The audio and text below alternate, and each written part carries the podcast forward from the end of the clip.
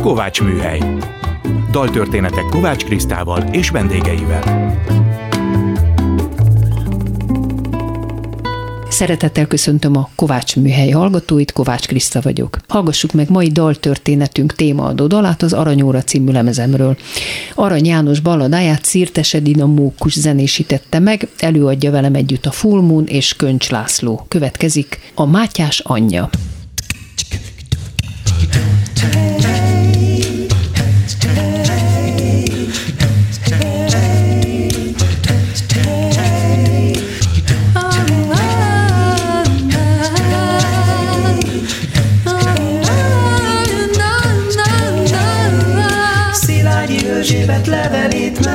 Megírta Szerelmes könnyével azt is telesírta Fiának a levél Prága városába.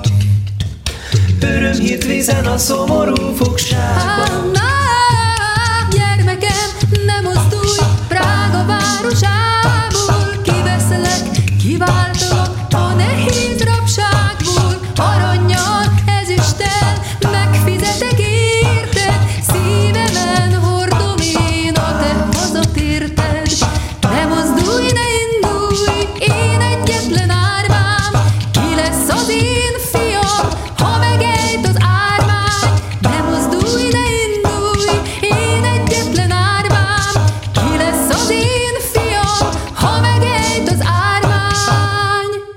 Adassék a levél Hunyadi Mátyásnak, tulajdon kezébe, senkinek se másnak.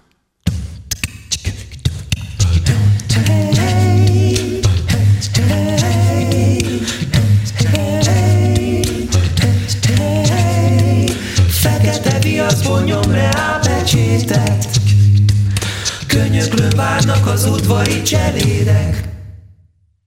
Kiviszi hamarabb levelem Prágába Száz arany megaló teste fáradtsága Viszem én, viszem én hét nap elegendő Szerelmes szívemnek hét egész esztendő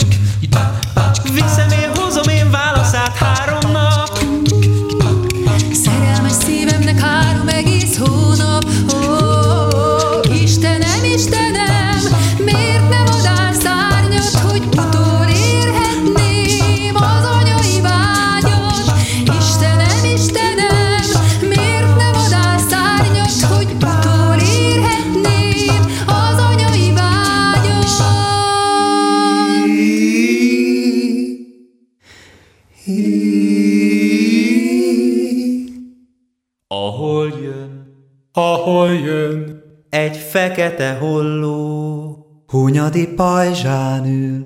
ahhoz hasonló.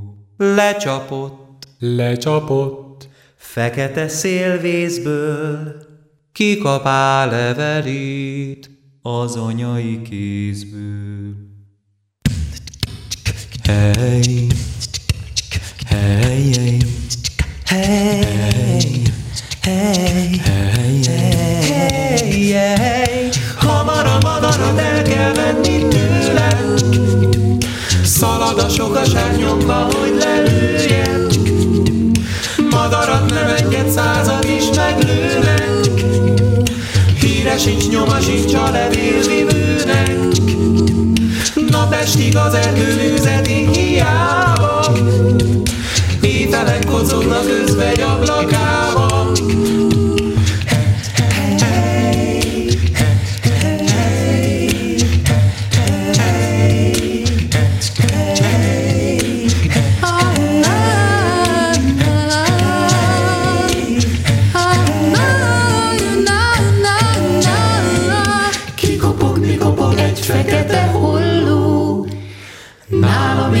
levél vagy ahhoz hasonló. Piros a pecsétje, finom a hajtása. Ó,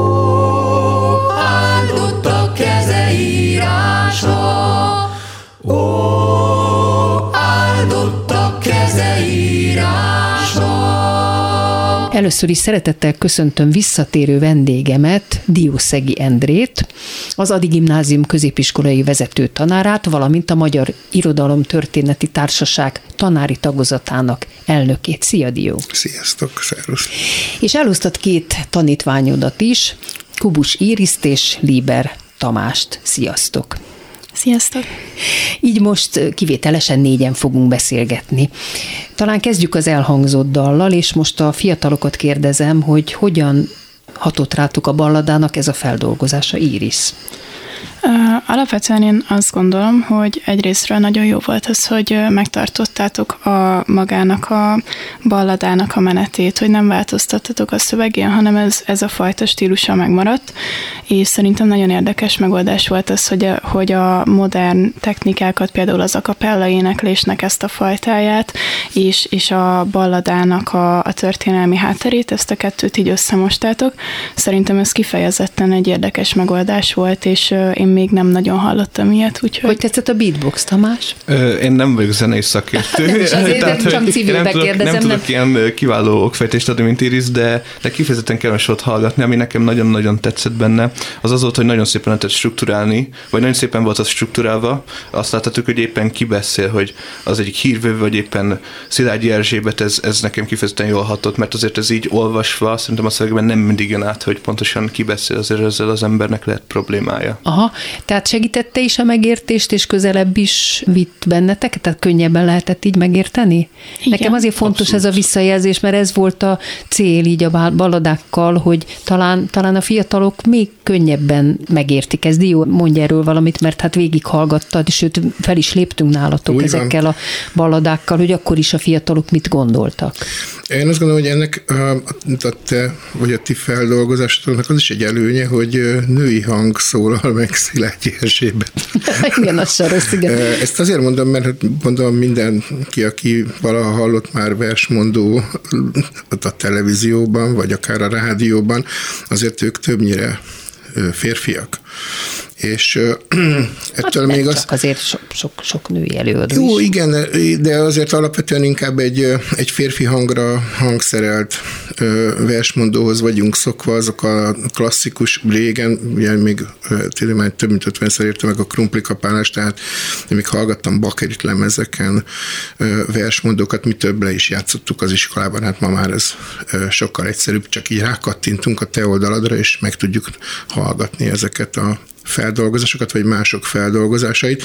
Tehát számomra az is egy nagyon fontos üzenet közvetítő elem, hogy visszatérjek az alap kérdéshez, hogy, hogy nőként szólal meg Szilágyi Erzsébet, és nem egy férfi, hogy sem narrációjaként kell elképzelnünk, hogy egy, ott egy nő szólal meg. Na most ugye ez egy drámai történés, a kevés azon aranybaladák közül, amelyik vidám hangulat, hiszen itt egy pozitív Van elnevezés, ez egy víg ballada, ami ugye kicsit aha. hogy olyan bután hangzik, mint a békeharc, meg, szóval nem nagyon jó szó, de, de, van de nyilván a terminus ballada, ugye? alkotója, igen, nyilván a terminus alkotójának az volt a cél, hogy elkönyvítse a nagyon tragikus végkifejletű Mondjátok el nekem, mik még a meghatározásai Iris a ballada fajtáknak. Hát például, hogyha megnézzük Aranynak ezt a balladáját, ez az érdekes benne, hogy ő ugye a romantikában alkotott, viszont több előremutató modern elem volt az ő pályáján, és hogyha megnézzük a Mátyás anyját, akkor ebben az a fajta modern megközelítés látható, hogy itt a rendnek alapvetően a középpontjában áll ez az egész mű, ami azt jelenti, hogy, hogy úgy próbálta meg a válsághelyzetet elkerülni, hogy ennek a balladának a megírásával egy ilyen elképzelt rendet alkotott meg. És általában a műveiben megfigyelhető az, hogy például a válsághelyzetet kritikusan nézi meg, például, hogyha megnézzük a, a velszibárdokat, az egy nagyon kritikus megközelítés, viszont itt a Mátyás anyjánál kifejezetten csak ez a, ez az idilli állapot jelenik meg, ugye ezért is vígballad, amivel a végén van egy, egy nagyon jó végkifejlet, és ez a modern megközelítés, ez ami még nagyon érdekes szerintem az ő művészetében, mivel a romantikában ez, mm, hát Babicson kívül szerintem sok embernél nem látható. De hát ezek tulajdonképpen miniatűr drámák, vagy tragédiák, az is csak a, Az is a klasszikus elnevezés, tehát a Gregus Ágost, aki ilyen találóan definiálta a baladát, minden iskolás nagy gyönyörűségre nem kell hosszasan küzdködni meggyőződni vele, ő azt mondja, hogy a tragédia dalban elbeszélve az a ballada igazi definíciója. Tehát ez egy ilyen műfai, sőt műnemi komplexitás, ami a balladában előfordul, és hogy mik a súlypontok, tehát mik az arányok az egyes dolgok között, azt már majd a ballada író eldönti. Tamás, hol helyezkedik el ez a ballada Arany János életművében? És életművében, hát ugye ez 1854-es, ez a nagykörösi korszaknak lesz a vége, és ha már uh-huh. ezt bevezettük, hogyha már érintettük itt Arany Jánosnak a, a mindennapét és a korszakát, ugye nagyon érdekes dolog, hogy megnézzük azt, hogy milyen politikai környezetben is született ez a dolog. Na milyen? Mert ugye azért ez a, a szabadságharc leverés után ez az önkényuralmi rendszernek a, egy ilyen híres alkotása, talán nem, nem annyira szembetűnő, mint hogy a Velszi bárdokban megfogalmazott gondolat, de azért ugye, ha megnézzük, ez a, ez a Mátyás és az ő szerepe, ez egy, egy igen erős nemzeti király volt, és ő, ő Arany János szerintem ebben az alkotásban is megfogalmazza azt, hogy ez egy olyan dolog, amihez vissza kéne térnie ennek az országnak, és, és igenis szüksége van rá.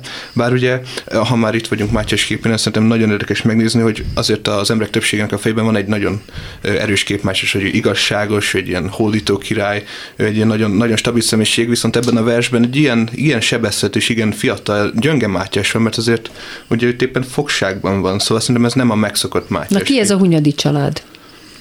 Hát vannak ott bőven hősök, akiket meg lehet emlegetni. Az édesapjuk, Hunyadi, Hunyadi János, János. még Luxemburg Zsigmond idején kezdi el a, a katonáskodást, és aztán hát lesz belőle nagyon híres törökverő, hiszen akár a, a téli vagy hosszú hadjáratára, akár a Nándorfehérvári diadalra gondolunk, mindkettő olyan példa, ami miatt ő nem csak a nemzettörténetünknek ilyen legendás figurája, hanem az európai emlékezet is megőrizte őt. Ugyanakkor a kiskorú király miatt kormányzó, hatalmas birtokoknak a, a, a koordinálója, és egy olyan klánnak, jó értelemben vett nemesi szövetségnek a vezetője, akik dönthetnek akár az államforma, akár a király személyéről, bár a nemesség választ királyt. Ki Szilágyi Erzsébet, aki levelét megírta? Tamás, Iris? Hm, ez ugye itt inkább történő vonatkozáson, szóval ezt én válaszolom meg. Hát ugye értem szerint Mátyás anyja, akinek központi szerep van, azért ha megnézzük így a történetet, egy ilyen elég, elég határozott asszony volt, és talán aki még fontosabb a történetben, az az, az ő testvére, Szegyi Mihály, ugye ő még, még ugye Mátyás fogságban volt, és, és az országnak probléma voltak, mert ugye 1456-ban Hunyadi János elhunyt, ugye Nándorfehérvárnál, Pestisben, az így talán Szelgyi Mihály lett Magyarországon az egyik, egyik főúr, akinek vezető szerepe volt ezekben a kérdésekben. Ez a történet mikor játszódik, amikor a Mátyás még kicsi Mátyás? Nem olyan kicsi, hát 57-ben vagyunk, 1457. Aha. De hát fogságban van. Úgy van, ennek az az oka, hogy ahogy Tamás mondta, a Hunyadi János halála után nem csak Szilágyi Mihály, hanem az idősebb Hunyadi fiú, Hunyadi László is igényt tart azokra a pozíciókra, amelyeket az édesapja örökölt vagy a, amiket szerzett, és ezeket a pozíciókat persze egy másik nemesi csoportosulás, a, a cilleiek szeretnék elbitorolni, és aztán ugye az uralkodó meg elég gyenge, meg fiatal is, tehát nem lehet fontosan tudni, hogy kinek az oldalára áll, milyen sumnyog, és végül ez úgy oldódik meg egy tragikus esettel, hogy Hunyadi László bizony legyilkolja Cillei Úrikot, az ellenpárt legjelentősebb alakját. Emiatt ő rendkívül kellemetlen helyzetbe hozza nem csak önmagát, hanem az egész Hunyadi klánt, meg a Hunyadi párti nemeseket is, és bár megesketik a királyt, hogy ellene nem fognak eljárást indítani, de hát az esküvés az visszavonható, és végül Hunyadi Lászlót lefejezik Budán még hozzá nyilvánosan, miközben Mátyást pedig Prágában fogságba ejtik. Nyilván attól való félelmében viteti oda a király, hogy nehogy a, a Hunyadi klán valamilyen tagja esetleg ellene valamilyen merényletet kövessen el. Tehát ez egy nagyon bonyolult, szinte polgárháborús, ma azt mondanánk azt a kifejezést használunk, polgárháborús helyzet 56-57 58-as esztendők, mert hiszen a történetnek ez az áró kitekintés, hogy milyen nagyszerű király lehet majd Mátyásból, ez 58-ban meg is valósul, hát hiszen őt királyá választja a magyar nemesség. Persze ez, ez meg kell halnia a királynak, és ő bizony meg is hal. Ez itt a Kovács műhely. Vendégem Diószegi Endre irodalomtanár és két tanítványa Liber Tamás és Kubus Íris, akikkel Arany János balladáiról beszélgettünk. Összesen hány balladát írt Arany? Ú, te sokat. Nem? nem számoltuk meg, míg idefelé jöttünk. Inkább a csoportok érdekesek, biztos meg lehet nézni bármelyik lexikon, hogy összesen hány van. Az az érdekes, hogy írő mondjuk a nagykörösi korszak előtt is már balladát tehát nagyon fiatalon, 45-46-ban. A legjelentősebb csoport az a nagykörösi baladáknak a csoportja, valóban ezt a Tamás emlegette is, és itt aztán különféle alműfajú vagy témájú szövegek születnek. A 60-as években is keletkeznek baladák, és ami még különös és érdekes az az, hogy van aranynak egy kapcsos könyv nevű kéziratos kis dokumentuma, és ebben gyűjtögeti az utolsó időszak, tehát a pesti időszakban született munkáit, és ezekben is szerepelnek balladák, ezeket őszikék balladáknak nevezzük. De szöget ütött a fejembe, amit itt Tamás mondott, hogy ezt 54-ben írta Arany, és meg lehet ezt fejteni, hogy mégis egy ilyen pozitív balladát miért akkor és miért így írt? Tehát, hogyha az akkori történelmi kort, azt az 1854-et nézzük, mi volt akkor itt Magyarországon? Éppen leverték a forradalmat, hajnal, éppen már túl már vagyunk. ben felmentették, így van ez a, ez a terrorisztikus És jött gond. a Ez a Bach korszak, már. igen. Alexander Bach belügyminiszter Bécsből igazgatja Magyarországot, tehát még önálló De még nagyon erős a szabadságkort sincs. emléke nyilván. Úgy van. Ö, Hát kétféleképpen erős. Egyrészt erős a, a, az egyszerű emberek emlékezetében. Uh-huh. Hiszen mindenkinek vannak halottjai, vagy sebesültjei, vagy olyanok, akik hazakerültek, és, ö, és rettetesen ö, vannak keseredve. Aztán vannak még kényszerkatonák, akiket besoroztak az osztrák hadseregbe, és itt-ott háborúskodtak a köztes időben, aztán vagy hazakerültek, vagy nem. De ami igazán érdekes, hogy hogyan reagál erre az értelmiségi réteg. Na. Hát ilyen például arany. Az ő küldetése nem csak most 54-ben, hanem ezt megelőzően is A egyfajta ilyen... verszibágokat mikor írta? Az is ebben a periódusban születik, de ugye aznak konkrétan van egy keretkezés történeti előzménye, ez a Ferenc József magyarországi látogatására Ja. ö, Tessék kellett volna dicsimnuszt írni, hát nem írta meg. Más valaki megírta, egyébként érdekes, hogy, hogy, Kicsoda? hogy, hogy, hogy Lisznyai Kálmán csinálta meg, a- a- ami azért érdekes, mert ő például ott van Petőfiék csapatában március 10-én, amikor ide-oda ö, Ó, mennyi mászkálnak Pesten. ismerünk. Hát igen, ez már csak így van. Na, de a, ami igazán érdekes az az, hogy, hogy a, a, az a fajta gondolkodó csoport Magyarországon, ahova arany is tartozik. Nagyon mélyen élte meg nem csak a szabadságharc fegyverletételének rettátét, hanem hanem, tulajdonképpen az európai szabadságeszmény hanyatlását is látták, hiszen nem csak nálunk kerül vissza egy dinasztikus, talán azt is mondhatnánk autoriter kézbe a hatalom, ráadásul ilyen puccsal, tehát Ferenc József nem királyválasztás útján kerül a trónra, akár ugye szemben 5. László igen, tehát őt megválasztják a magyar meg, sőt, mert kicsi gyerekkorában is királynak számít, amikor még alkalmatlan az uralkodásra, hiszen az édesapja megkoronáztatta. Tehát ennek a, és ebből következően, amiről az Iris beszélt a romantika kapcsán, ennek az egész romantikus, liberális történet gondolkodásnak egy ilyen súlyos katasztrófáját éli meg arany. Ezek a balladák talán gyógyírt jelentenek az ő lelki válságára. De a verseiben keserű, elégikus, nagyon sok ilyen mélyen befelé néző szöveget ír, évnapra letészem a lantot ősszel, tehát ezek évek, ti még jövendő évek, tehát ilyen nagy, nagy összegző szövegek ezek, azon való gondolkodás, hogy hogyan lehet egyáltalán élni egy ilyen világban, és valószínűleg a ballada az a, a gyógyírok egyike.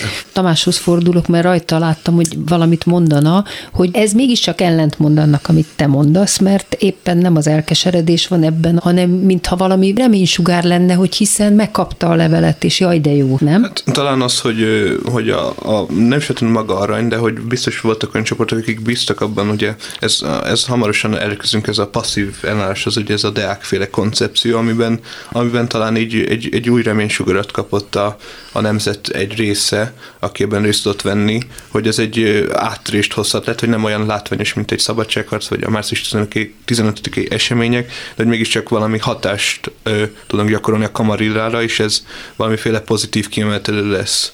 Ám bár ugye ez nem jött be, mert ugye 1867-ig mindenféle ö, egyéb kormányzatot szenved el a magyar nemzet, ami nem feltétlenül a legjobban bánik az emberekkel, de utána, utána az így kicsit átalakul, és azért ebből a véreskezű Ferenc József, hogyha már az uralkodóknál maradunk, egy ilyen szép lassan egy ilyen jó emlékezetű Ferenc Jóska lesz, aki, aki így vigyáz a nemzetre, és akkor így ellátogat néha Budapestre.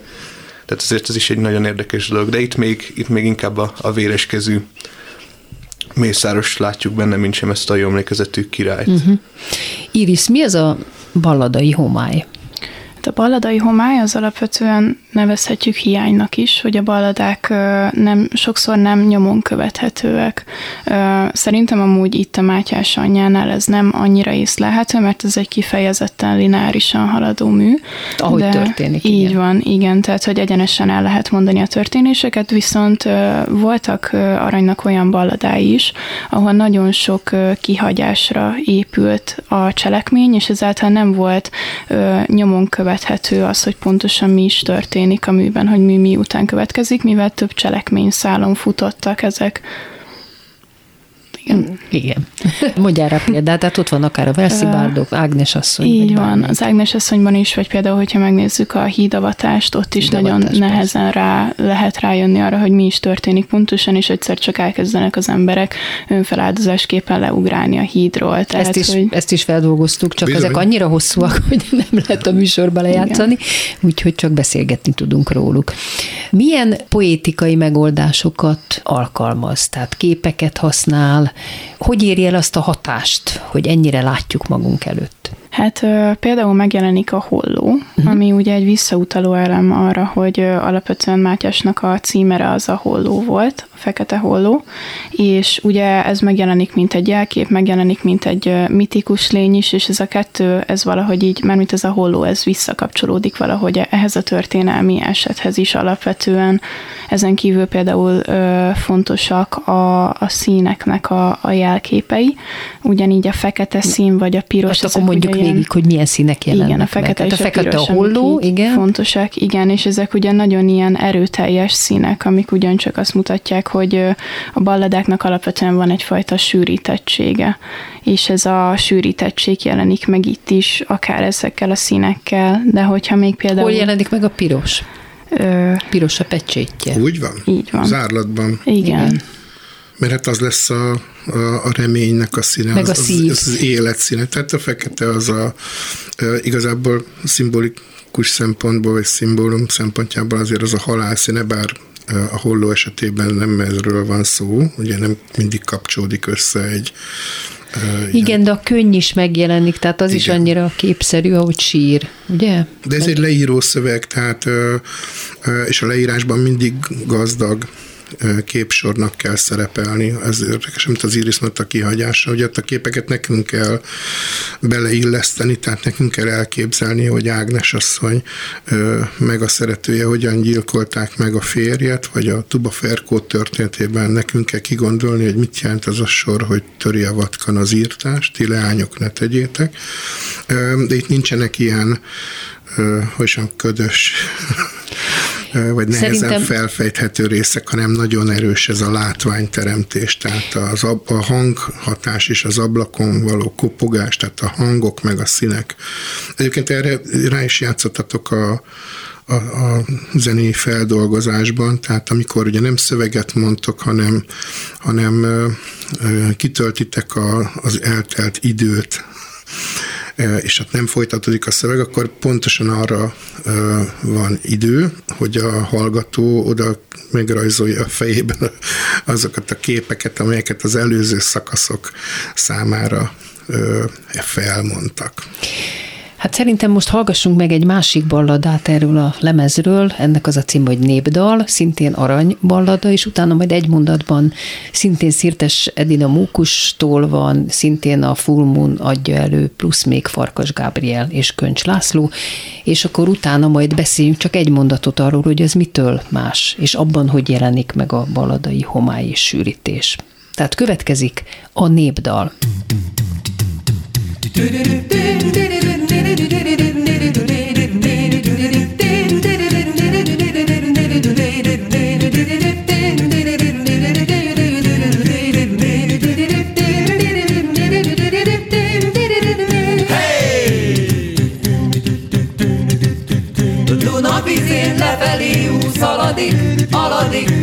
róla muzsika szó, csiszója szó, hallatik, juhaj, viszik a piros almát, barackot, barackot, juhaj, kevibe, Szentendréről mennyasszonyt, mennyasszony.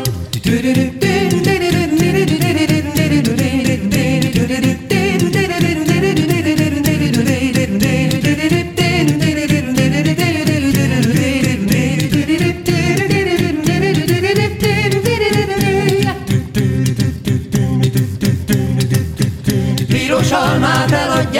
budapesti piacon, a bulci frákodik keribe, a piros arcú mennyasszony, juhaj! De derék ruha ez a fejkötő, juhaj! Megfér ez alatt, akármennyi szerető. Kevics a reggel óta tele van, teli van, ott járja a póló.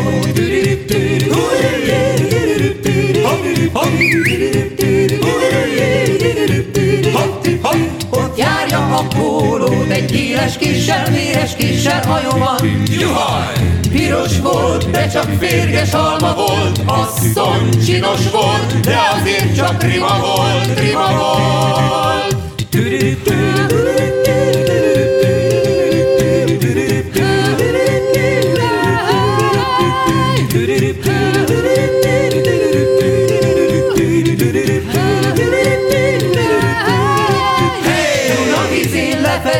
Húz, aladik, aladik, hely. Róla helye hújja, szitokátok, dávoria, allatik, juhaj!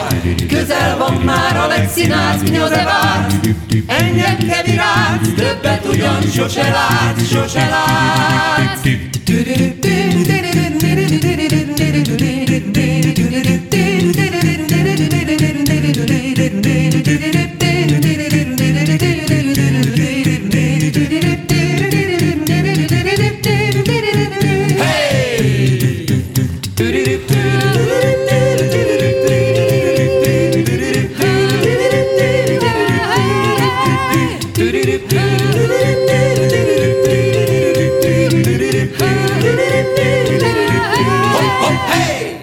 Most erről mit gondoltak? Hogyha a ballada ritmikai szempontból közel kerül a dalhoz, akkor ennek célja van. Sokféleképpen lehet értelmezni azt, hogy Arany miért ír balladákat, erről talán még eddig keveset beszéltünk, egy fél mondatot megér. Olyanok ezek a balladák, akár a történetek, akár ezek a historikusok, akár a románcos balladák, akár az ilyen lélektani balladák, amelyek helyettesítik a, az emberi számára a tájékoztatást. Ezekből lehet megtanulni valamit. Ezért is írta, tehát, hogy... E, igen, Arany irodalom elméleti szempontból, meg irodalom történetek is nagyon felkészült figura. Pontosan tudja, hogy a 19. század második felében, vagy pláne a 70-es években már sem nem korszerű a verses beszéd. Még a ballada sem korszerű. Ez a 20-as években korszerű volt, de Nyugat-Európában, vagy a, a, a centrumországok világában, hogyha valaki el akar olvasni valamilyen történetet, akkor azt elolvassa prózában. Temérdek regényíró írja meg egy-egy nemzet különleges események történetét. Nálunk nincs olvasó közönség, nem lévén jelentős polgárság. Magyarul olvasó polgárság még kevesebb kevesebb volt. De magyarul beszélő, magyarul értő emberek azért vannak, és hozzájuk legkönnyebben a verses szöveggel lehet elmenni. Na most a, a, ugye az Iris már beszélt elő a romantikus hagyományról, tehát a, a, a népdal az a költőtől függetlenül ott van a, a, a vidéki, vidéken élő embereknek a fejében. Petőfi is ezt a fajta népies ritmust lovagolja meg, amikor hihetetlen népszerű költőként bebarangolja a Kárpát-medence szinte minden fontos települését. És Arany pontosan tudja, hogy a Petőfit hogyan és miért kell követni. Hát ezt ugye egyébként, mint instrukciót Petőfi el is mondja a 19. század költőcű versében, és Arany, mint barát, meg fegyvertárs, meg, meg tanítvány is, ezeket követi. Tehát így kell keveredik ő ebbe a világba, és így lehet, hogy tágítja egy picit a ballada klasszikus, mondjuk ilyen skót balladás hagyományait, és vegyíti ezzel a népdal magyarországi hagyományjal. Ez lenne a mini érettségi felletem, vagy leosztályozzák a többiek. Na, hányost kap a tanár úr? Más, mint ötöst. Ötöst kap, jó. Kicsit tekintsünk ki most hogyan, vagy kik dolgozzák fel még Mátyás történetét, vagy akár a szabadságharc történetét, vagy akár Hunyadi Lászlót? Hát ugye ott van Erker Ferencnek ez a kialakítása, annak ugye a központjában Hunyadi László áll, és ezért Meghalt ő... a cselszövő, nem dúl a rút viszály. Pontosan, Igen? tehát azért maga a Hunyadi László személyisége is nagyon érdekes, mert azért tehát rá, rá ebben a szituációban, hogyha a történelmi kontextusban maradunk, azért nagy súly lett helyezve, mert Fenneni Hunyadi János személyhez azért az egy hatalmas kívás, ő azért már régóta hát nem régóta kormányzó, de, de egy a, az országnak a, a nevességének az egyik vezető személyisége, és ez a hiba, amit vétett itt Nándor Fehérvárnál, hogy leszúrta ugye szíleit, ez, ez, ez nagyon-nagyon rányomta a pecsétjét, hogy ebből egy ilyen problémás időszak kellett kezden. Ugye ez a mi lett volna, ha ezt, ezt ugye nem teszik fel ezt a kérdést, mert bármi történt volna, de az biztos, hogy, hogy ezzel visszavetette a, az integritását a, a szituációnak, és, és sok problémát okozott. Szóval egy sokkal simább menete is lehetett volna ennek a királyválasztásnak, nem lett volna ilyen problémás, vagy nem lett volna ilyen visszás ez az időszak. Ezt is megírja Arany az 5. Lászlóban. Tehát azok a konteók, amik a 5. László halálával kapcsolatosak, hogyan is halt meg ő. Ugye ma már tudjuk, mert ilyen orvosi És hogyan kutatások mit, nyomán mik a kutatások? leukémiás betegség oh. áldozata ő, de azért ezt valószínűleg nem tudták ebben a korban. Hamarabb terjedt el az a hír, hogy valaki megmérgezte, ami egyébként így a, a hunyadiak ellen elkövetett vétsége kapcsán talán még így és elfogadható bosszú vágy. Ezért is mondtam, hogy, hogy Szilágyi Mihály, Szilágyi Erzsébet, ezután a tragikus kimenetelű Hunyadi László budai kivégzése után azért könnyen lángba boríthatta volna az egész országot, és polgárháborús helyzet van. Minő szerencse, hogy Prága városában, ugye, hogy aranyírja hűtse, hűs cseppjeitől a király megboldogul, és azzal megnyitja az utat egyébként egy olyan nemzeti király megválasztása elé, amit távol létében a magyar nemesség meg is tesz. Tehát Mátyás nincs Magyarországon, amikor őt Tehát megválasztják így. Így van. Mondjuk kellett létében. hozzá 20 ezer fegyveres, mert Szilágyi Mihály ugye úgy ment el, hogy azért egy kicsit befolyásolta ott a választókat. Kicsit, hát ez nem ritka dolog, hogy a, a választókat ilyen külső körülmények befolyásolják, így van, ez nem idegen a, nem csak igen. a mi, hanem a más országok nemzet történetéből is, de abban a helyzetben azt gondolom, hogy ez volt a lehető legjobb választás, tehát ne idegen uralkodó jöjjön. A Hunyadi klán pozíciói azok nagyon erősek voltak az előző évtizedek végvári harcaiban edződött magyarság, pontosan tudta, hogy mi a Hunyadi örökség, tehát mi az a szellemi örökség, amit, amit Mátyás alá lehet testálni. Hát aztán neki ennek a súlynak kellett megfelelni, ugyanúgy, ahogy Tamás mondta, hogy Hunyadi Lászlót is nagy teher nyomja, de Mátyást is, uh-huh. amikor átveszi a hatalmat. Nincs koronája például Tehát 58-ban megválasztják királynak, de 64-ig nincs nála, a korona Frigyesnél van.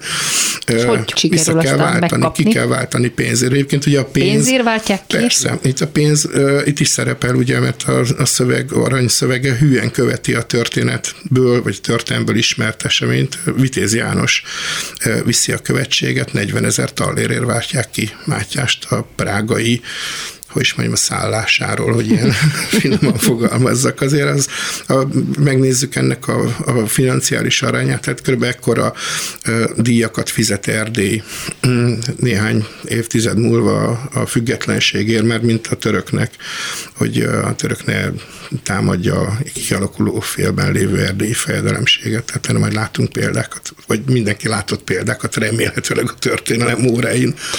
Milyen egyéb irodalmi vagy zenemű feldolgozást tudtok még? Írtad nekem Dió Lackvi János, a Fekete Rúter, amiről Ó, én nem ismerek, nem tudok semmit, úgyhogy meg kell kérdezzem, hogy uh-huh. ez micsoda. Ez egy, ez egy parafrázis. Tehát a, Melyik hogyha mi, mi most ebben a mostani beszélgetésben keveset beszéltünk, a, mert a szövegnek a történeti politikai kontextusát vizsgálgattuk, bár az Iris tett egy kísérletet arra, hogy a, hogy a Szilágyi Erzsébet személyét így középpontba hozza, de akkor ez a anya-fiú viszonynak róla, hát szerintem simán, egy persze. nagyon fontos mozzanat. Egyébként ő is erre utalt a korábbi megszólalásában és a, a Lackvi szövege az pedig egy, egy áthelyezve a mikorunkba, az Angliába szakadt, vagy ott dolgozó tányérmosogató fiatalember, és a, itthonról az anya igyekszik egy számítógépes e-mail elküldésével ezt a kapcsolatot felve, felvenni. Tehát ő ezt a ilyen kis tréfás parafrázist írt erre, ami szerintem tanulságos. Ugye a műveket mindig fel lehet dolgozni, tehát mindenféle korszakban, ez egy nyilvánvaló átirat, fel is dolgoztak, ilyen, tehát most festményeket is felsorolhattunk van, ahol látjuk Hunyad Lászlót a ravatalon, meg a síralomházban, meg a mindenfene. De alapvetően attól érdekes, hogy, hogy ezt az idegenben nem raboskodó, csak vagy hát ugye furcsa módon raboskodó, mert itthon nem érezte jól magát, vagy nem volt lehetősége a megélhetésre, hogy ezért sokan ö, választottak ilyen utat ö, régebben is, meg talán ma is, de ez azért a, a, a családtól való elszakadásnak csak fizikai formáját lelkünkkel nem szakadunk el a családunktól, tehát a szüleinkkel való viszonyunkat. Ugyan a távolság az így egy kicsit erodálhatja, de sosem szünteti meg, és akkor Laszkfi erre játszik rá arra, hogy csinál egy ilyen e-mail váltást. Tehát itt más a probléma, nem futár nincsen, aki elvigye a levet, hanem nem működik a router, és azért van neki a, az a saját uh-huh. egy fekete router, mert hát azt újra kell indítani, igen, és igen. akkor utána majd kiröppen ez a levél. De hát milyen a világ, ugye a generációk közötti különbség is egy ilyen mozzanatként ott van a szövegben, mert hát miközben ugye az idős generáció küzdik ezzel a számítógép és a router és még a szomszédot is integrálják ehhez a problémához, addig tünetnyi másodperc múlva a fiú már a telefonjáról válaszol is, hogy küldjetek pénzt, tehát ugye, hogy valamilyenféle ö, választ Akkor most térjünk vissza Irishez, és az anyáról beszélgessünk egy kicsit, hogy milyen ez az attitűd, és hogy látjuk őt itt. Hát ugye alapvetően az irodalomban ez az anyakép, vagy mint a nő, ez a védelmező uh-huh. segítőtárs, ez a fajta szeretetforma szerintem nagyon sokszor megjelenik. Például, ha csak megnézzük a, az ember tragédiáját, ugye ott Éva, mint segítőtárs volt ott Ádám mellett is, ő is ugyanezt a, a védelmezőt, a reménynek a szerepét vette fel, és szerintem ugyanígy ez a, ez a fajta melegség jelenik meg Mátyás anyjánál is, vagy akár csak megnézzük, ahogy József Attila írja azt, hogy egy hete csak a mamára gondolok, hogy mennyire ö, egy nagy védelmet tud nyújtani magának az anyának, vagy a nőnek a gondolata, és szerintem ez ugyanígy így megjelenik ebben a műben is, hogy az anya, mint a, mint a védelmező, az, aki tüzönvizenet megy a gyerekéért, az valahogy hasonlóképpen jelenik meg az egész ö, irodalomban, akár sokszor a szerelemhez társítva, akár sokszor a, csak magához az otthonhoz társítva. Picit térünk vissza még a történetiséghez, hogy hogy kerül Mátyás fogságba, tehát hogy történik ez a fogságba kerülés, és mennyire fedi a legenda a valóságot? Milyen diplomáciai törekvések zajlanak a Az háttérben? Alapvető probléma az ugye ez a Hunyadik Lány és ez a Cilei Garai ligának a, a szembenállás, hogy ezek mindkettő hatalmas birtokrendszerrel és hatalmas befolyással rendelkező nemesi tömörülések, nagyon vegyes, ez a nemesség egész plátája megjelenünk mindenhol, mindenki gyűjt magának követőket. Ugye ez, ez már egy ing- ingományos korszak, mert ugye bőven magunk mögött hagytuk az Árpádház, hát nem stabilitását, de korszakát, és ugyanúgy ingoványos a világpolitikai szintén a török vész, ugye nem sokkal vagyunk Konstantinápoly el, eleste után, így Az hányban volt? 1453-ban esett el Konstantinápoly, és a török már bőven Bécs felé kacsingat, hogy ugye az a végső célja, hogy megadóztassa itt a német romi császárságot, de ugye azt, azt szerencsére soha nem éri el, és így a, a belső stabilitás sem az igazi, mert azért a, a, azt már a, talán hát az Árpád, az Árpádháznak a korai szakasza óta látjuk, hogy a bárok hogyan veszekednek a hatalmon és a területeken.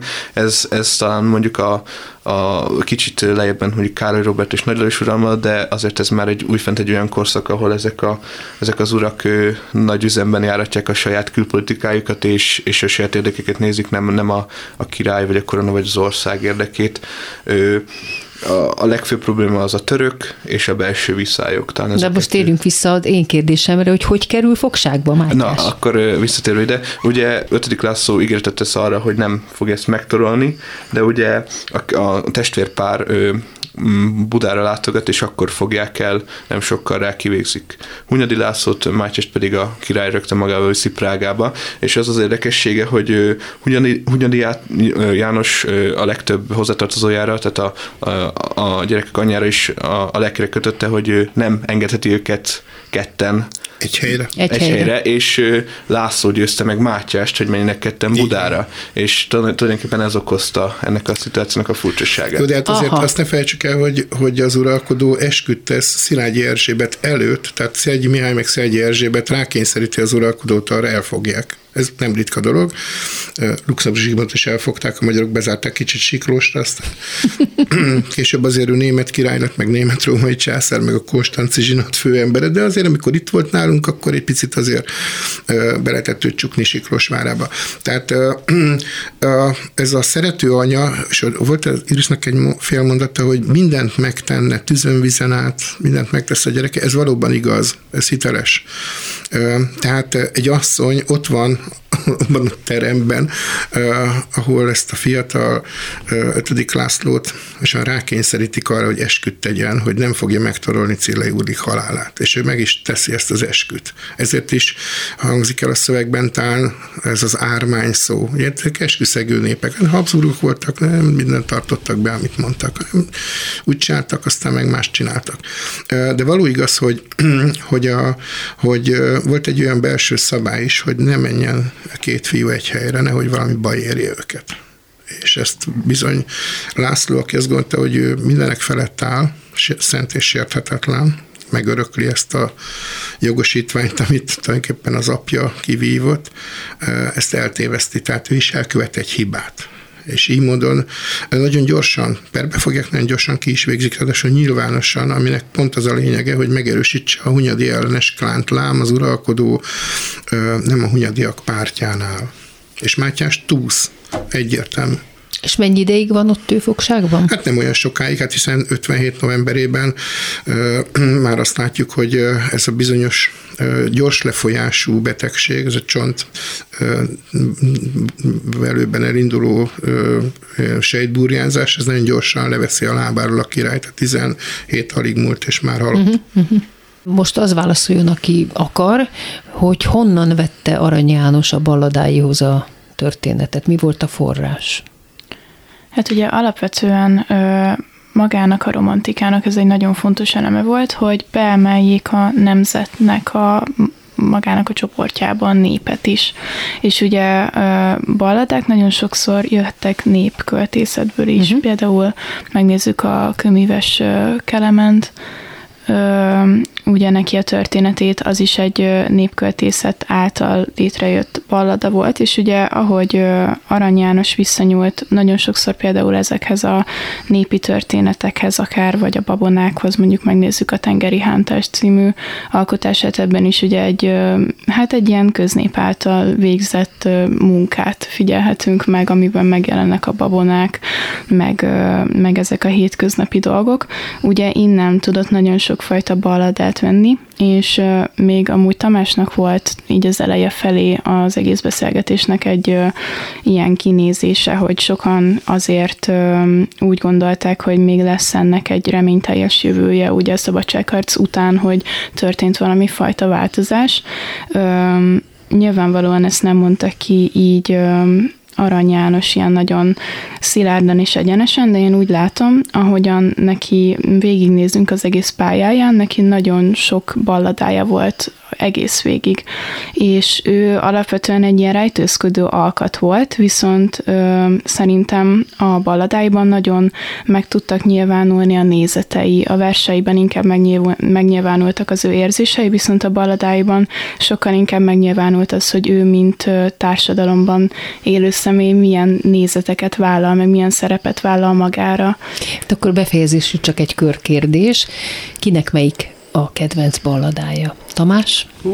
Egy nehéz kérdés. Hát próbálj Azt valamit mondanám, hogy választani. a, az Ágnes asszony az, az rám nagy hatást gyakorolt, mikor azzal foglalkoztunk órán. Annak az egész koncepció, hogy ez a, a bűn, ami, ami ott marad egy életen át, és hogy ez, ez, ez, ez elmoshatatlan, ez, ezt nem lehet elfejteni, ez, ez szerintem egy nagyon-nagyon érdekes gondolat, és ez is egy ilyen előre mutató dolog Arany János művészetében. Nagyon egyet tudok érteni veled, a mi feldolgozásunkban is az az egyik legerősebb. Embert próbáló egyébként azt előadni, de én nagyon szerettem. Dió? Hát én a történetiek közül a Szondit szeretem a legjobban, ez a legbonyolultabb szövegszerűségében is, meg, meg nagyon jó, jól, ö, jól, jól gördülnek benne uh-huh. ezek a gondolatok, és egyébként pont az ö, talán a legértékesebb benne, amiről az Iris imént beszélt, hogy ebben azért megfogalmazódik egy álláspont, egy nézet. Uh-huh. Nagyon jó egyébként a szörényi Igen. konc A, a népies vonalból én a tengeri hántást tekintem a leg számomra legközelebbinek, talán azt is mondom, hogy én azt tartom a legjobbnak, de hát ugye a tanár az Az olyan de furcsa most szubjektíven kérdeztem, mert Iris? hogy mindig, amiről jól tud beszélni, arról gondolja azt, hogy Iris, ez a legjobb. neked? Hú, hát nekem ezek a kedvencek közötti választás mindig is nehéz volt. Nekem talán aranyballadáinál ez olyan, mint hogyha megnézném azt, hogy az almát vagy a repülőt szeretem-e jobban. Igazából nem tudok választani, mert valahogy mindegyikben más-más személyiségelem jelenik meg. Köszönöm Diószegi Endrének és két növendékének, Liber Tamásnak és Kubus Irisnek, hogy eljöttetek a Kovács műhelybe. Sziasztok! Köszönjük mi is. És köszönöm hallgatóink figyelmét, Pályi Márk munkatársam nevében is. Az adás ismétlése ma este tízkor hallható, majd utána az archívumban is bármikor elérhető. Hallgassanak minket továbbra is az interneten, és már podcastként is. Jövő vasárnap egy újabb daltörténettel jelentkezik a Kovács műhely benne Kovács Krisztával és vendégeivel. Most Csegevaráról lesz szó, a témaadó dal az Evitából hangzik el, Webber és Rice rock operájából, a Valcert Szakácsi Sándorral éneklem, Miklós Tibor magyar szövegével. Első vendégemmel Krajcsi Sándor doktorandusszal megpróbáljuk megfejteni, hogy mi az igazság. Hős volt vagy terrorista gyilkos? Mi a mitosz és mi a valóság? Második vendégem Horváth János újságíró, sokat tud Kubáról, megkérdezem tőle, hogy a mai kubaiak Mit gondolnak Csegevaráról? Kovács műhely vasárnaponként 5-kor, ismétlés este 10-kor, majd az archívumban is bármikor, és most már podcastként is hallgatható. Viszont hallásra. És most következik a dal, Valcer. Meddig tart még ez a förtelmes tánc, félek nem bírom gyomorral már. Ez a színjáték pompás találmány, a rossz májú nézőre kutyakorbács vár. El kell, hogy menjek, de megkérdem tőled, mondd meddig kell bámulnunk még. A megváltó szentasszony képét, míg százezrek szenvednek, s tűnnek el börtönben, ugyanúgy, mint rég. Jobb is, ha eltűnsz,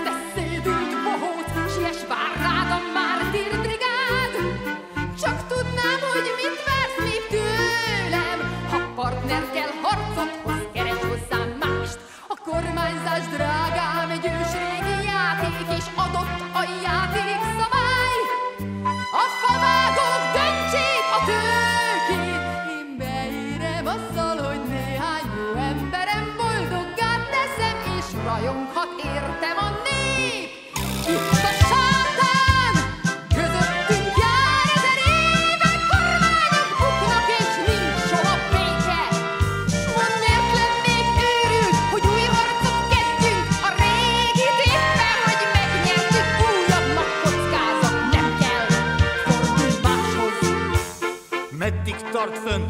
A felpumpált léggöm, mond mi lesz, ha fordul a szél. Ha egyszer a jövőben néznél, már tudnád, hogy elkéstél, átlépünk rajtad, hisz számodra nincs többé cél.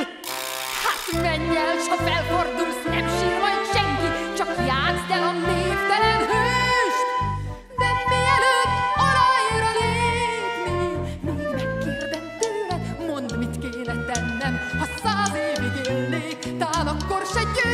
Hogy végtelen a gond, a nyomors, a bűn.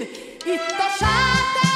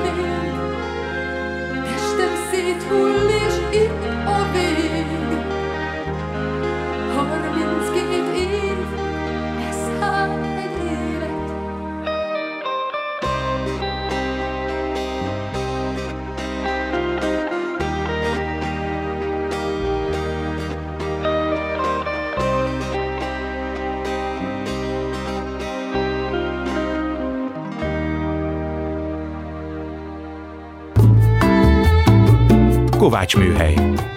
Kovács Kriszta műsorát hallották.